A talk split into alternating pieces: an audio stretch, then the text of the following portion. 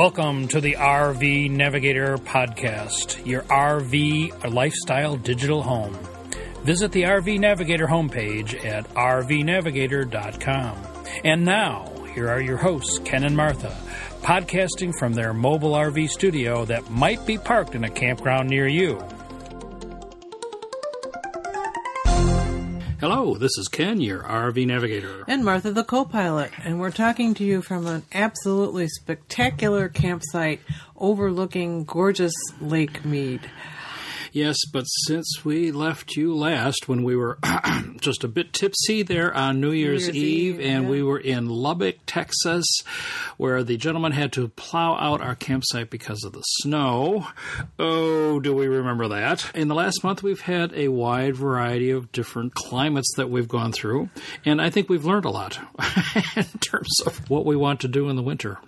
Well, it's you say we've learned a lot. To yeah. me, it's stuff we should have remembered well, from the yes. last time we've had these experiences. well, we do have this problem of because as as Midwesterners, we look at the map and we say, "I'm going south, south? so it should right. get warm." And when you're out here in the west, the critical factor isn't whether you're north or south, but the elevation. Yes, the elevation. High desert means that it's going to be cold, which a lot of people appreciate in the in the summertime, but we have found that south and high means cold. And if we wanted to be cold, we could have stayed home. so our route uh, took us from Lubbock, Texas, where we left you last time, and it was uh, below freezing and snow, although we didn't actually experience the snow. We saw the aftermath After of it. Our goal was to spend a couple of weeks in Las Cruces, Las Cruces, New Mexico, because it looked it was further south than Tucson, where we'd spent a winter, and much further south than Phoenix and places like that. So we thought, hey, it's going to be really nice there. A university town like yes. Tucson is, so we thought we'd see some culture, and, and, it wasn't quite as far away from home, so we could you know quit driving a little sooner. Yes, but uh, we arrived there, of course, uh, somewhat late because of the delay in departure, and this is where we learned that high desert is not the place you want to be be in the winter. Every night you had to go out and coil up the oh, water hose yes. because you were afraid it was going to freeze, and it just wasn't that pleasant to be outside. No, it wasn't. We couldn't sit outside, and it was uh, not that much to do in Las Cruces. And even the things there were to do, they have apparently a highly regarded farmers market on Wednesdays and Saturdays, and we went on Wednesday, and I think there were less than ten vendors there uh, from the advertised 300. Yes, and I realized that a farmer's market season. is not going to have a lot of fresh goods in January, but even so, it was somewhat of a disappointment to us because we wanted to be outside. Well, and we wanted to be part of the tourist season, and we were obviously much too early to be part of the tourist season. And people would say, "Well, you're going to go there, and it's going to be cold. There's going to be snow." And yeah, we, they were right. It was. But us crazy Midwesterners don't learn these things quickly. I think one of the things we have said several times in the past, and maybe we should go back to listening to our own podcasts. Learning from so you, dear listener, will hopefully hear this and uh, pay attention because we're obviously not. But uh, we've said that January is the month you kind of just go and sit because traveling around is very iffy. And what have we and been doing? Traveling, traveling around. around.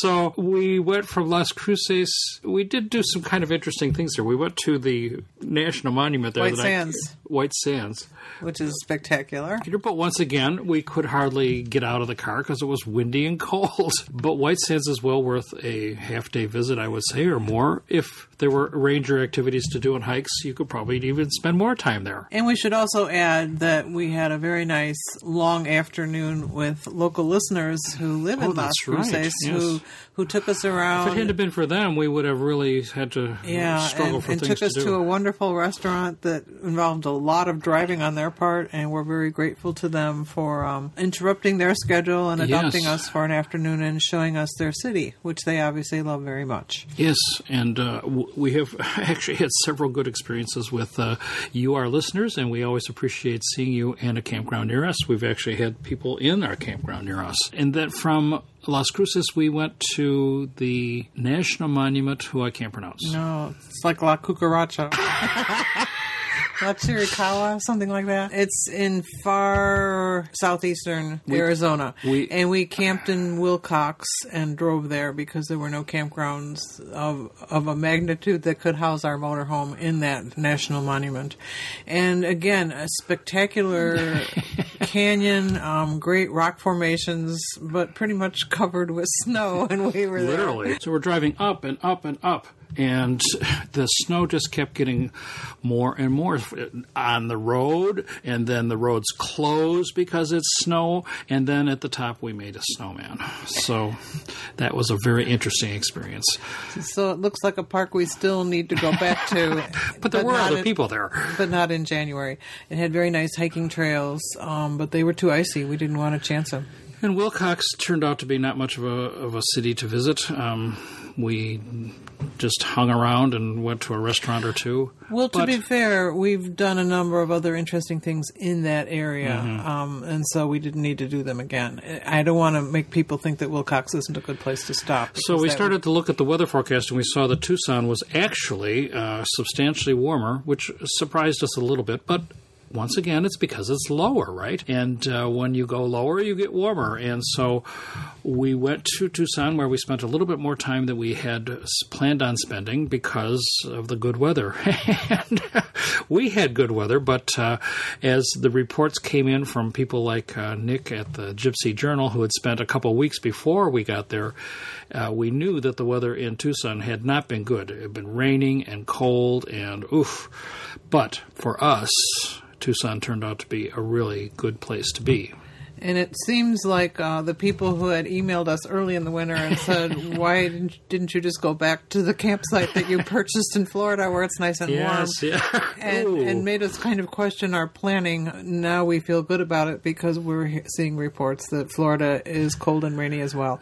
Just confirming what we already knew, which is in January you need to hunker down somewhere and just stay put, and you will have good days and bad days. It's just the way the winter is in our country. Yes, but we continue with our plans. We stayed at the KOA in uh, Tucson because uh, it, that's a very nice campground for a temporary stay. And they have done something really interesting. They have put up 3,500 solar panels in the park. They're platforms that are about 35 feet high, and so RVs park under the solar panels. It's very cool to see. And those 3,500 panels make enough electricity to run the park. And more? Well, they said 150 uh-huh, houses, but uh-huh. I don't know if uh-huh. that's in addition to what the park needs.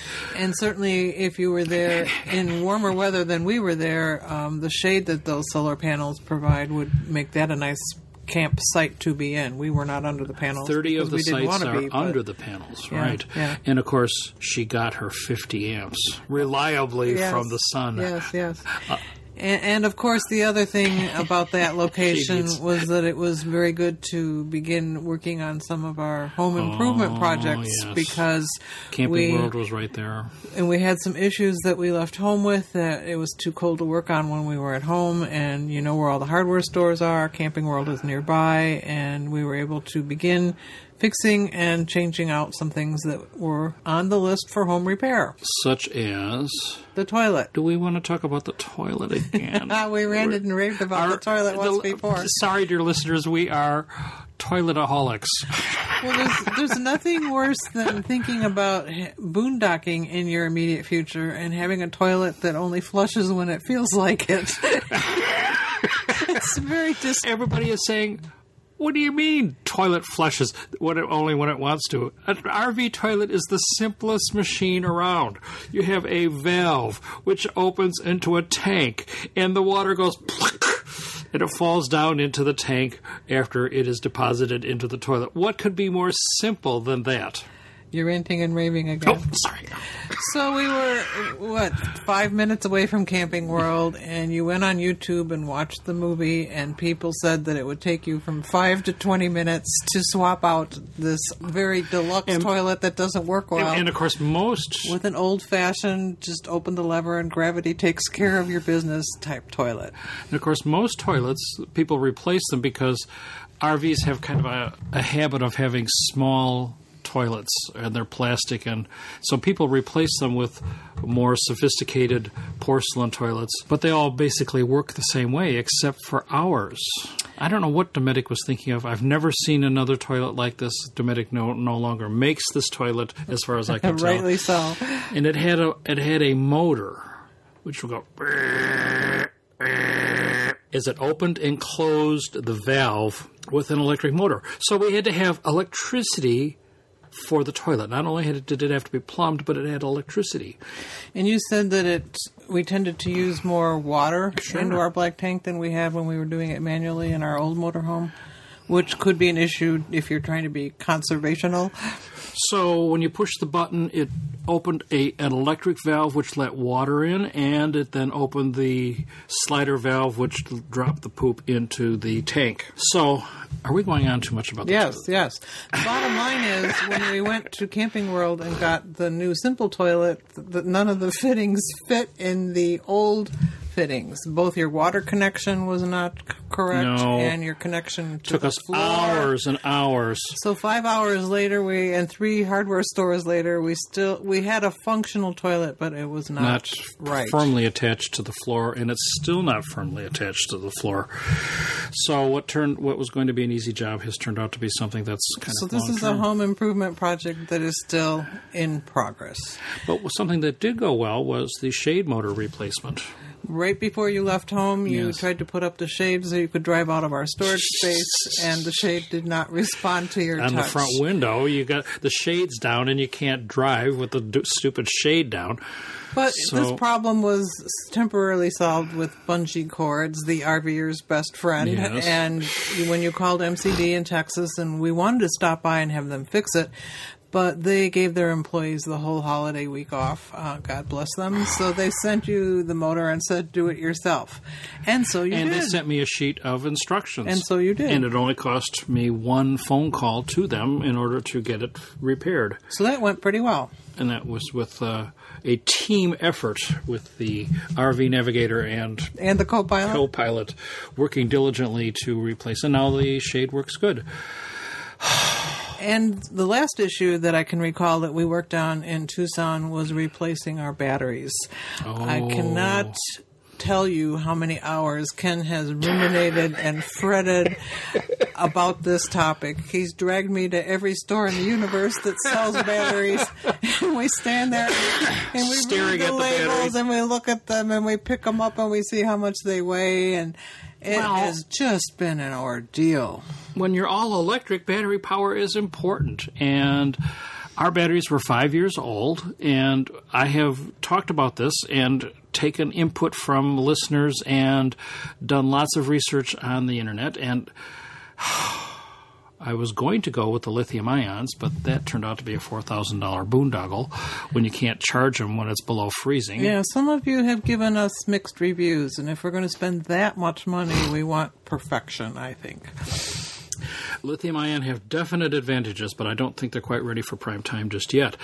Uh, I think what's going to happen is, is that they're going to start installing batteries in the living areas because they're small enough to do that, and then they'll be heated. And they will not have to worry about this coal thing, and that's apparently what they do with cars. Is is that uh, lithium-ion batteries in cars are actually heated? So that I decided was not uh, a, a very good solution because they ours are definitely in a in a bay that's very exposed, and they have to be because they, they the current to batteries vent. outgas. Yeah. They have to vent. So AGM. AGMs are at least twice ex- as expensive, and in actuality, they have almost no extra capacity. They do have some some advantages for some people, but I didn't feel that they had. Those are the ones that are sealed, where you don't Sealed, have to right. put the water in and you check don't have the levels. the water right, and they don't outgas. I so thought they had a little more capacity than. Uh, be very minor, Uh-huh. not the not than the higher capacity wet cells. Oh, oh. So- So, so we did find some of those at home, but but we need eight, and our local Sam's Well, n- did not have eight. So then we went I was, to the Sams. I wasn't going to do it at home because it was too cold. So then we went to the Sam's in Tucson. Tucson. And they had eight, but they varied in, In age. age um, over a year. So they've been sitting on the shelf at the Sam's. They have two. di- Sam's actually makes two different kinds: the 232 amp and the 208 amp, which is about five pounds difference in lead, literally. And we went to the Sam's and they sell Energizer and they had eight of these guys, but they were just all over the, the ballpark in terms of age. And I didn't want to buy a year old battery. I mean, I was replacing five year old batteries. Why should I buy one that's already a year old? And it was pretty clear to us from talking to the guy who worked there that they replace them as they sell them. And so that was going to continue to be the case no matter what Sam's we went to. So that drove us to Costco, a store we had also visited many times before, spending hours looking at their batteries. And their golf cart batteries were the standard 208 amp to 6 volt, of course, and we needed eight of them. And they had them, and, they, had were all brand new. And they were all uh, 116, so they were manufactured this month in January of 2016. So and they were much cheaper. $84 each as opposed to 124 so i thought eh, the extra 10% of battery capacity versus 25% price increase But now you have to monitor the water levels. i would have with with either size Oh, i just i was just going to get the bigger Uh-huh. lead acid batteries Mm. so we bought eight of these guys at 67 pounds each loaded them into the back of the jeep and brought them to the motorhome This poor old man had to lift and carry the eight new batteries, the eight old batteries. Then he had to take the old batteries back to the Costco to be returned and recycled. I'm in awe at your strength right. and energy. right. Well, the the biggest thing was taking pictures of the way we were wired up, so we could actually put them back where we got them. And my big job was scrubbing the corroded terminals and wires so that we would have a Right. nice So we wanted to put them back all nice and clean. So we cleaned all the contacts and and I have to say that uh, these new batteries have uh, acquitted themselves very well. They are definitely an improvement in terms of uh, the current capacity. I'm sure they will diminish as time goes on, but they were definitely better. And so we did need new batteries. It's hard to tell sometimes whether new batteries Well, they taper off in a gradual way. they It's hard to off, notice. Right, unlike lithiums, which go for. We won't talk about that. But We know, we know. and so, dear listener, I'm sure you will have comments about this and that we cheaped out, but still, I mean, it was uh, over $800 for a new set of batteries, but this will keep us going for the next five years or so, and then maybe lithiums will be reasonable at that time. So then we headed to Quartzsite, where test them we went to the RV show and boondocked and saw how well our new batteries would work. And at the RV show, you found pro- potentially a problem solver for the watering of the batteries because some of them are Well, kind I of in the back these and have hard been around for a long on. time, but I the biggest problem with these kinds of batteries is, is that you have to keep wa- the water level accurate, and our battery compartment is not easy to get at when the slides are out. As a matter of fact, I have to put the slide in in order to check the water level of the batteries. So, so anyway, uh, I, I looked around for a automatic watering system, and lo and behold, at Quartzsite there was uh, a watering system sold, but they didn't make it for six Eight. batteries, so I have it Eight batteries. batteries. They only made it for six, so I had to uh, order the eight battery capacity. I'm not sure why there's much difference in that, or it just seems like adding a couple Maybe not that many people need them. Yeah, but I Do mean, all electric coaches generally come with lithium six or eight. No, none come. No, none come yet, with lithium. not yet. No. So, anyway, the bottom line is is that uh, I'm now going to have all my problems, battery problems, solved because I'm going to have a watering system, which I just go out there and do the bulb a couple times every couple weeks, and it automatically Senses senses and fills the batteries to the proper level. So that's been kind of a pain, but. And that's costing about two hundred dollars. so by not Adding buying to the battery cost. yeah, yeah, yeah, yeah, yeah. But not buying the high capacity batteries and not buying the AGMs, I'm actually coming out substantially ahead here. Okay. I thought about that when you were I'm not, talking about I'm not sure if the finance committee is really buying all this. It's been a hard decision to make. I guess that's what we're really saying. And I think we're just kind of going with what we have because it's worked and it works pretty good. Another problem that we are going to be researching for months, and I imagine you'll be hearing about it till you're sick of it, is If you're um, not already. uh, our satellite dish and our internet connection. Oh, yeah. As you know, if you've listened any time at all, we've had a satellite dish that gives us a good connection to TV and internet once Ken has twiddled around with it for a long time. It used to be more automatically aiming itself, Right. but that's become problematic. And we've had this same dish on three different rigs, Right. and it's over 10 years old, and we're wondering if it's time to do something else, which then leads to the question of what it is we should be doing. Well, I think it, the idea that cell phone is really becoming, cell data is really becoming viable and it's fast and it's uh, very More widely economical? available. I think you've been impressed. Well, this is the first trip where you've actually used data on the road, and we've been impressed with how often we find. LTE. As I as we've been driving around, I just pull my phone out and look at it every so often. And with the exception of a drive we took around Lake Mead, which has some very unpopulated areas, um, we've had good signals almost all the time. which gives us uh, the promise that we can use LTE as our primary source for data. It costs about the same as the satellite internet, and it's much faster. And as many of you have said, it's uh, commonly available. And we went, after, went to the uh, Verizon booth at at Quartzsite, and I said, "Well, maybe I should get a MiFi. You know, one of the." Wi-Fi access points that has cell phone connectivity built into it, and they said, "Well, do you have a phone or a, an iPad that has uh, cell phone connectivity?" And I said, "Yeah, of course." And they said, "Well, just turn on the tethering." And so I've been tethering, uh, and I'm tethering right now, and that works. And they said, well, that works better than a MiFi anyway. So I don't have to buy another device, which means I don't have to pay the extra ten dollars a month for, For the device, device? because and it, we've I've had good luck with the tethering to my phone. It's But, convenient. but we still will need a satellite dish for the TV. Right. So then, while we were in Quartzsite, and for those of you who are not familiar with Quartzsite, Quartzsite is the largest RV show in the country. Is not it really?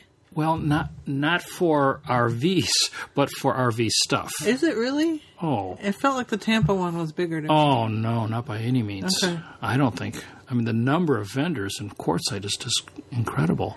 Well, and it's kind of hard to quantify because Yes. there's a big main tent uh, where where those people are specifically there for the show, but then there are a lot of what I'd call satellite vendors. Um, the, the there's the main mall and the strip malls, and many of those people are selling RV things, and they might be there for the whole winter because so many RVers Well, and, and, and are there all right, winter. And they're selling all sorts of household products and other things, little gizmos and gadgets and things that you like. I bought strips of uh, button-sized batteries, you know, which you didn't never see in, in Florida, And you can- unless you go to a flea market. And then so this is a flea market and RV show combined. yeah, which makes it big. And we enjoyed looking at the in the big tent. They had lots of displays of uh, campgrounds, and we have already chosen some campgrounds based on good deals we got there. And both this time, yeah, and last time there were special offers from people who were trying to promote Yes. um, people staying in their campgrounds. So Exactly. we, we've gotten a very good deal on one that we'll be talking about next month. Right. And You're staying al- there for a week for a hundred dollars or something. Yeah, And it's that's really nice. It looks so like a there nice were, one. So if you're thinking about going to places around the area, there were a number of uh, good deals, promotions that where they're trying to get you to come and stay. The other thing that surprised me there, not that we are interested in it, was how many places were recruiting work Oh, yes, campers. yeah. Uh, there were a lot of job offers point, in Alaska, and Amazon, of course, was there, And work campers. various campgrounds Right. that were hiring seasonal help uh, for probably the summer. So, if you are interested in doing a little earning of money while you are camping, So once you've bought your RV, then maybe going to Quartzsite is really the thing to do. At least once in your experience, you should go there because It's a unique place. It's a unique place, and I think we think about deserts as sand with some cactuses stuck in the middle. But the Quartzsite Desert is truly unique. It's BLM land, Bureau of Land Management, and they allow free camping on the land. And literally, you can camp any place you want to. So lots of uh, groups of people get together and they form a wagon circle and they have a, a nice camping experience together. People move in, move out, and because there's no reservations or anything, you just pick a spot and and camp. And so we did exactly that. Um, because we were only there for three days, we decided not to join any of the groups because we wanted to be intensively at the RV show and not be distracted see it all. and see it all because it's low desert. Yes, yes. We were nice It's and warm. warm. we were nice and warm there. And of course, Quartzsite is only some place you go in the middle, literally in the dead of winter. Although I have to say that since, since we've been going there, I saw more homes being built there and a few more Campground- businesses. Uh-huh. yeah. A lot more campgrounds. This is a town that in the low season, in the summer, has about 3,000 residents. And in the winter, when we were just there, there are over 100,000 rigs camped in the desert. When you come on I 10 over, Over that hill, hill. and look down at it, it looks It like looks you're like coming houses. to a major metro area. But, it's, all, campers. It's all these rigs in circles that are uh, enjoying each other's company. And for folks like us who are pretty well equipped with water and electricity, boondocking for a few days was no problem. But if you want to go there with less capacity, there are what they call RV pit stops in town where you can go and dump and take on fresh water. Uh, electricity is still an issue. We see a lot of people with solar equipment there who are planning on keeping their batteries topped off that way. And we were happy with our solar in that it kept us topped off when the sun was out.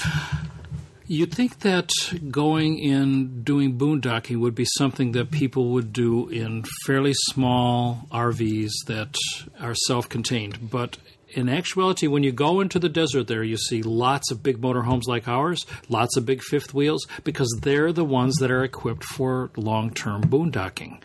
I mean, because we carry 100 gallons of water, we can easily go for a week or so and live pretty normally. Because we have the solar panels, things uh, can be kept charged up. And because, we have we a have- generator, we can keep things charged up even when the, the weather's not good and the solar panels don't do their job. So, a motorhome like ours or a big fifth wheel are all uh, the rage for camping in the desert. So, what happens? you go into Quartzsite and the town is not much, but you drive in any one of the four directions on the frontage road or on the highway that leads out, um, not I 10, but if you go on the frontage road, and there will be people, I mean, not just a few, but hundreds of RVs, and you just pull off the road. Uh, we pulled a couple hundred yards off the road, and that's where we And camp. stopped. You just have to be careful that you don't camp in a wash because you wouldn't want to uh, be washed away in, if there's a flash flood. But rarely does it rain, and so you just set up camp. And people are parked this way and that way and every which way. We were camped with there were about five or six other rigs within 200 yards or I don't know a, a, uh close to us, but we didn't interact with them. But they were there uh, doing their camping thing. You try to stay far enough away so your generator doesn't bother other people. But this is not desert in terms of sand and cactus. This is desert that's very hard packed stone. Uh, most of the stones are small, so it's almost like gravel, and then it's very hard packed dirt. I have these solar lights that I put out to kind of mark our spot, and I couldn't get the, the spikes into the ground because the ground is so hard. So you can drive your big motorhome, your big fifth wheel, whatever you got, on these um, surface of the of the desert. No worries. No, literally, no worries. You just don't. Nobody gets stuck there. And people take the little rocks and build themselves fire rings. Rings. So if you are like me and have to have s'mores every so often when you go camping, it was easy to have a campfire. And out here in the West, especially since it's been so dry the last few years, many campgrounds, uh, including some state parks, forbid campfires. And we haven't had as many of those as we would like. But in Quartzsite, you just do your own thing. Everybody is out in the desert, and I think we were pretty amazed. Um, we were there kind of at the end of the show, so there was quite a few people who had left, uh, which is one of the reasons we didn't uh, join one of the the groups that was there. Um, and we found very little trash. I mean, there was almost no evidence that people were there, other than the fact that there were tracks. And there's no trash bins. There's, There's no, nowhere tr- to there's no nothing. put your trash. I mean, this you is have to this pack is, it in and pack it out again. This is true boondocking. There's no bathrooms. There's no pit stops. There's, I mean, in in the desert itself. Uh, so you have to be totally self-contained. And from what we saw, there's very little uh, trash or damage. There are, I don't want to call them roads exactly, but there are areas where people drive regularly you can see it. where you turn off and, uh, and then drive into the desert. And of course, uh, one time we came to the point where we almost lost our RV. That was before we really had reliable G- right. So one of the things you want to do is to absolutely Mark your spot. mark your spot with your GPS so that you can find it again because the desert looks like the desert. You could go north, south, east, or west, and it all looks exactly the same. So, no landmarks. So uh, this is a fun experience and something you should give it a try. Also at the show are all sorts of people selling RV products, as we mentioned, and we had our tow bar repaired because Blue Ox was there, and Martha really enjoys Pender, Nebraska. Pender. Pender. and why would we go to Pender, Nebraska? Well, that was the last time we tried to get our tow bar refurbished, and Right. and instead of that, they sold us a new one because it was in such bad shape, and we spent some time in Pender. But rather than going to Pender, you can go just to Quartzsite, where the all the Pender repair guys were, and they were working on Blue Ox uh, Refurbing. re- refurbing. And the Blue Ox tow bar, I was surprised. They told me only lasts between eighty and hundred thousand miles. Ours was in good shape. It cost thirty bucks to have all new moving parts put in it, and Even though it's been to Alaska and back, as well as on this coach. Right, and that's something we've moved from coach to coach. So it was good to have it uh, looked at and maintained based on the, the factory standards, and that's something else you can have done in Quartzsite. We also looked at. Uh, she mentioned the satellite dish. And this is a tough call. How many of you guys have the little traveler from Winegard as your primary satellite dish? Of course, if you have a in motion dish, you don't get high definition, and of course, for us, high definition is absolutely critical. For you. And we're looking at 4K in the not too distant future. Not really. we're not. Not really. Well, I think this TV A on man the wall could here. dream. I mean, oh, the finance committee puts its foot down. Anyway, as she said, we were looking at satellite dishes. I have thought about replacing and I don't know how exactly how I'm going to do it, but it was nice to shop for them. And if you are looking for a satellite dish, whether you are Dish or DirecTV, or you're in Canada and use Shaw, you might want to take a look at the RV Mogul. We had uh, a friend of ours on the caravan last fall have the RV Mogul. I was very impressed with its capabilities. It's very fast. It it's the opposite of our current dish. Rather than taking an hour to find the satellites, this takes about 20 seconds to find the satellites. And it had very good reach because as you become uh, closer to the edges of the satellite footprint, you need a bigger and bigger satellite dish in order to receive good DirecTV. DirecTV, in particular, uh, you have to receive several satellites and a lot of transponders, so that having a big dish is uh, a, a major plus. I was very impressed with their capabilities. The Mogul, not only is it uh, much lighter than the little traveler from Winegard, but it also is faster and it's much lighter so that for somebody who might be installing it themselves on the roof, it makes it easier to get it up there. Well, after you've lifted all those batteries, you should be in great I should do it shape. now while I'm in good shape. Okay, I see. She's got projects for me already. And another thing that you worked on at Quartzsite was continuing to replace our lights with LEDs. Oh, 'cause They had a vast oh, selection of Yeah, those. LEDs were huge there. and the prices were good. Well, or- yeah, they're coming down. I think we've just about replaced all of our interior lights with LEDs now. So that, once again, saves on our batteries. And when we boondock, and we'll be boondocking several more times uh, this winter, so we are looking forward to taking advantage of this saving in power. Uh, this coach has turned out to be very comfortable for boondocking, and I'm sold on the all electric concept. pleased and surprised. Pleased and surprised. It's and ready to well. admit that you were wrong. I live and learn. Another thing we saw at Quartzsite, which blew my mind, you had been, you were aware of them, were these double tires for Oh yeah. People I, have. I have to do some research on this, but the latest thing in truck tires is to have the normal dualies replaced by one large tire. This is a real plus uh, for RVers too, but I have not seen this on any motorhome, or I have not seen this on any motorhome manufacturer with new motorhomes. It surprises me. I talked to a, a dealer who was uh, selling these, and the double wide tire is you just take it off and put it onto the hub that's already there, apparently. And the tire is obviously substantially more expensive, but you're only, only buying one. one. And at $450 per tire already, um, you know, this is, could be something of a savings. Although I wouldn't buy it as a savings, it saves 400 pounds in weight. Now, what if you have a flat? Because I was always thinking with the dual that they still Well- have one tire there to hold you up till you got a repair. When was the last time you had a flat? Hopefully, never. yeah. Well, actually, when was the last time we had a flat?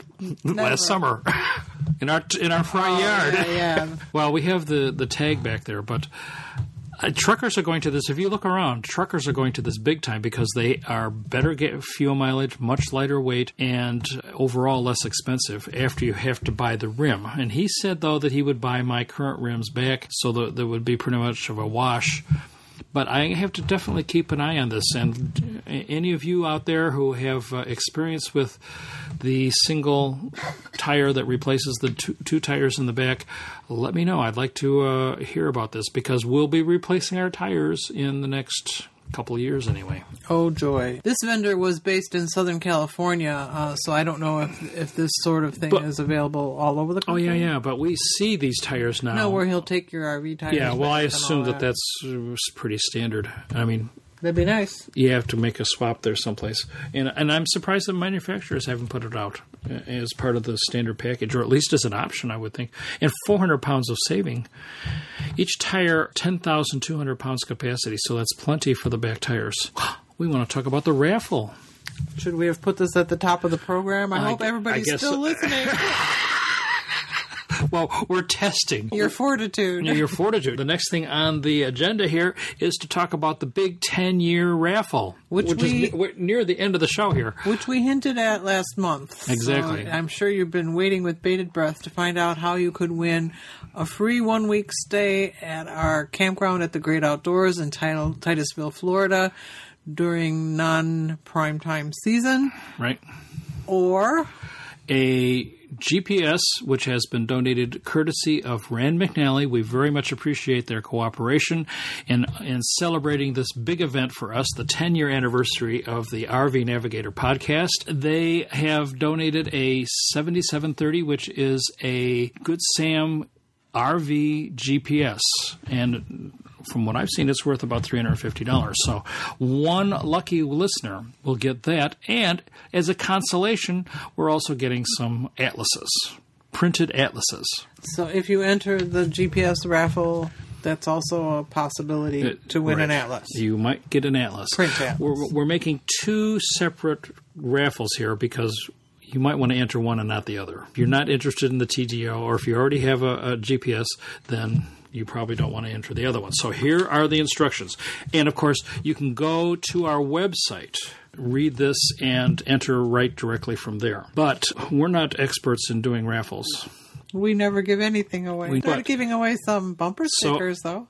We've tried to give away some bumper stickers, but we haven't We still have some we left. still have some left. Let so us know if I think some people were kind of thinking that we wouldn't have any left uh, after a couple of weeks, but we still have a few left. So we'd like to give them away. we had a really good time sitting down and addressing envelopes uh, and putting stamps on them. So but we want to talk away. about the big prizes. They are coming up here this month. You must enter by February 25th at midnight Pacific Standard Time because that's where we're going to be. November 25th. So you have all month. February 25th. By February 20. We're not going to get any entries at all, are we? People are going to say, what the hell is he talking about? By February 25th at midnight on Pacific Standard Time, I'm going to close the entries.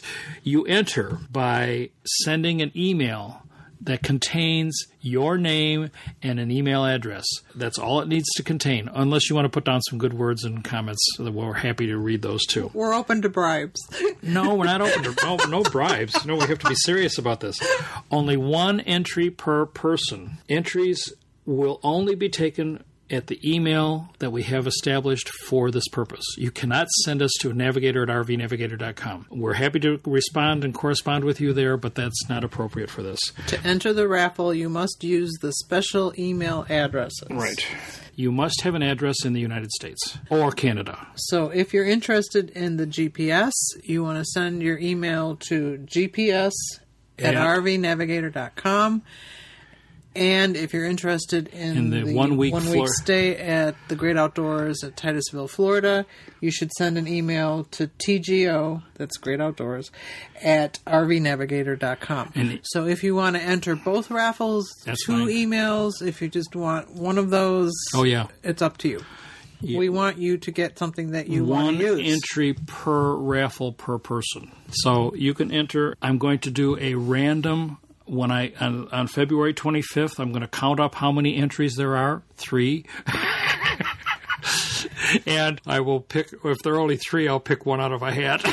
Otherwise, I'm going to use a random number generator, and it will choose one of the emails, and it will then we will then notify you and get your name and address so that Rand McNally can send you the GPS. GPS and or if you're lucky and win both, well, maybe there will be one enter, one person One entry. person we have no idea. We have no idea how this is going to work. But if you are lucky enough to win the TGO, then we will contact you and uh, you Work can it select out. That'll be between you and us, and we will give you the contact and the entry information for TGO, which is in Titusville, Florida. So we're hoping that you are excited about these, and we'll have thousands of entries before February 25th. There is no uh, benefit to entering early or late because it's going to be a random drawing. So right up until the end, you can enter. Is there anything else I need to say about that? About the raffle, I don't think so. So as we're sitting here, I keep looking out the window at this beautiful view that we have here at Lake Mead. Our campground is inside the Lake Mead National Recreation Area. Right. There are other campgrounds um, because it's a huge lake created by the Hoover Dam. Very impressive. blocking the Colorado River. This looks like a place where you could have fun most any time of year. We understand that the busiest time of year in the, is in the summer when it's 110 degrees here, which is kind of hard to imagine. But there are bike trails and numerous water activities. You can rent a houseboat. This seems like a nice area for anybody who lives in the Las Vegas area for sure. And we decided to come here, and we have not been to Las Vegas in the week that we've been here, which is very interesting. We are just staying in this recreation area, and they have pull in sites for us motorhomers, and the pull in sites have the most fantastic view of Lake Mead. It's just, and the mountains behind it, it's just incredible. And I think, you know, that's one of the things we want to really consider when you're thinking about doing a, a motorhome or a, an RV trip, that you can stay in some places which are just inaccessible otherwise for very little money. We have two options here. One is the full hookup, which we took. Which the pull in sites. And then right next door to us is a National Park Service campground, and it is uh, boondocking, but just as, as elegant And as we've been enjoying these views, it's dawned on us that if you were doing a car trip and were had, had to stay in a hotel, there really aren't any. Not really close by, and certainly none that would offer you the view that we're getting. And we've had several experiences on this trip. We have stayed at Catalina State Park, which is Just north of Tucson. just north of Tucson, which is fabulously beautiful. Water and electric hookups, very nice campsites for 30 bucks a night. And views where you would just sit in a lawn chair with a glass of wine and enjoy watching the sun have setting over the mountains Right. and the changing shadows as it does. Spectacularly beautiful. And we also stayed once again at another favorite, Lost Right. Dutchman State Park in Gold Canyon in the Phoenix area. Um, again, spectacular views. Each one has a different kind of desert, which is something we didn't Right. appreciate when we were at home looking at the cornfield. So if you're into plants, this is not barren by any means. Really have enjoyed being able to be in nature with all the comforts of home. And she's had s'mores. Many times. Many times because we bring our firewood and we have tasty s'mores around the campfire overlooking the mountains. It is spectacular. I'm going to put some of the pictures on our episode webpage and so for you to see. If you are thinking about RVing, if you're thinking about retiring, if you're thinking about the lifestyle that we are enjoying, then you might want to use this as a consolidation. This is this is really what RVing and camping is about, and that's seeing the, the territories. We are going to be staying in, in Las Vegas in a week or so, but we're here out in the boondocks for a week, and we've really had a good time and just enjoying the area. And we're going to go on a nice bike ride this afternoon because it's the first 70 degree day may be today or tomorrow that we've had since last fall. So the weather is finally getting good here at the end of January, and we will be enjoying even much more outdoors activities as the, the days go along here. While we were in Tucson, we visited friends from home who have decided to make Tucson their home, and they chose a beautiful home. And as you know, we like Tucson very much, but made me think again about this lifestyle versus relocating or having a second home. With our motorhome, we can always be where the weather is beautiful, where the scenery is interesting. Um, when we've had enough of the wilderness and we need an urban fix, we can go camp in a city, as we're going to do in a few weeks when we go back to Las Vegas. It's a lifestyle where you can always be where you want to be comfortably. I think it's reasonably priced, which is also Im- important. They spent on their house in Tucson. They spent a fair amount of money on the house, and as she says, it's it's very uh, fixed. We spent a fair amount of money on our coach here, but we can travel around. And I'm going to put up on the website a comparison graphic that compares a RV trip to a hotel trip.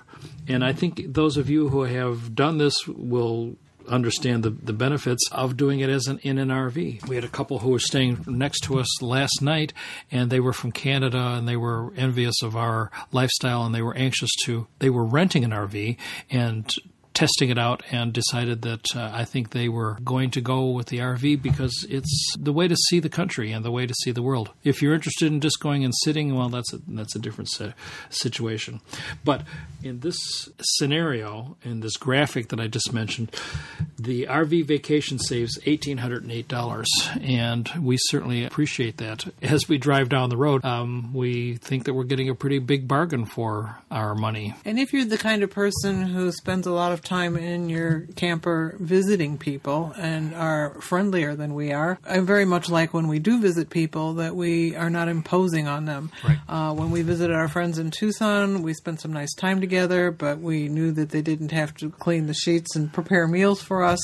When we went to the Phoenix area, we visited a friend there. Same thing. When she had time for us, we spent time together, had a nice dinner, but we were not imposing on her. And, and not I, only that, but we could invite them over for dinner to our house. To our house, and they had a, a good time, and so we could reciprocate in terms of uh, the entertaining aspect of it. And we had we have a nice TV and a nice sound system, and we can enjoy uh, all sorts of entertainment with our our friends too. So that's another nice benefit. Of course, the RV Navigator expands our reach dramatically. And at the campground in Catalina, a gentleman comes up, Dave comes up and says, I'm in a campground near you. that's the same thing we always say. And it's really fun to meet people who share the, the RV lifestyle. And they were full timers and they were enjoying Catalina just as we were. We are really enjoying the RV lifestyle and this winter. It's uh, been very heartening to, to meet many of our listeners who have read or listened or they look at our link and see where we are and, and find out that we are close by. As far as the rest of January, well, we're going to be right here in Lake Mead National Recreation Area, and then we're heading off to some interesting things because we're going to Lake Havasu for the fireworks festival. We're going to we're going to Palm Springs for the Modernity conference conference where we're going to go to the vintage RV show, which ought to be very interesting, and we are staying for a week in a couple of other places, which will be fun. Which we picked up the literature at the Quartzsite RV Quartzsite show. RV show. So we didn't have plans before we got here, but uh, we are going to be doing some of the desert things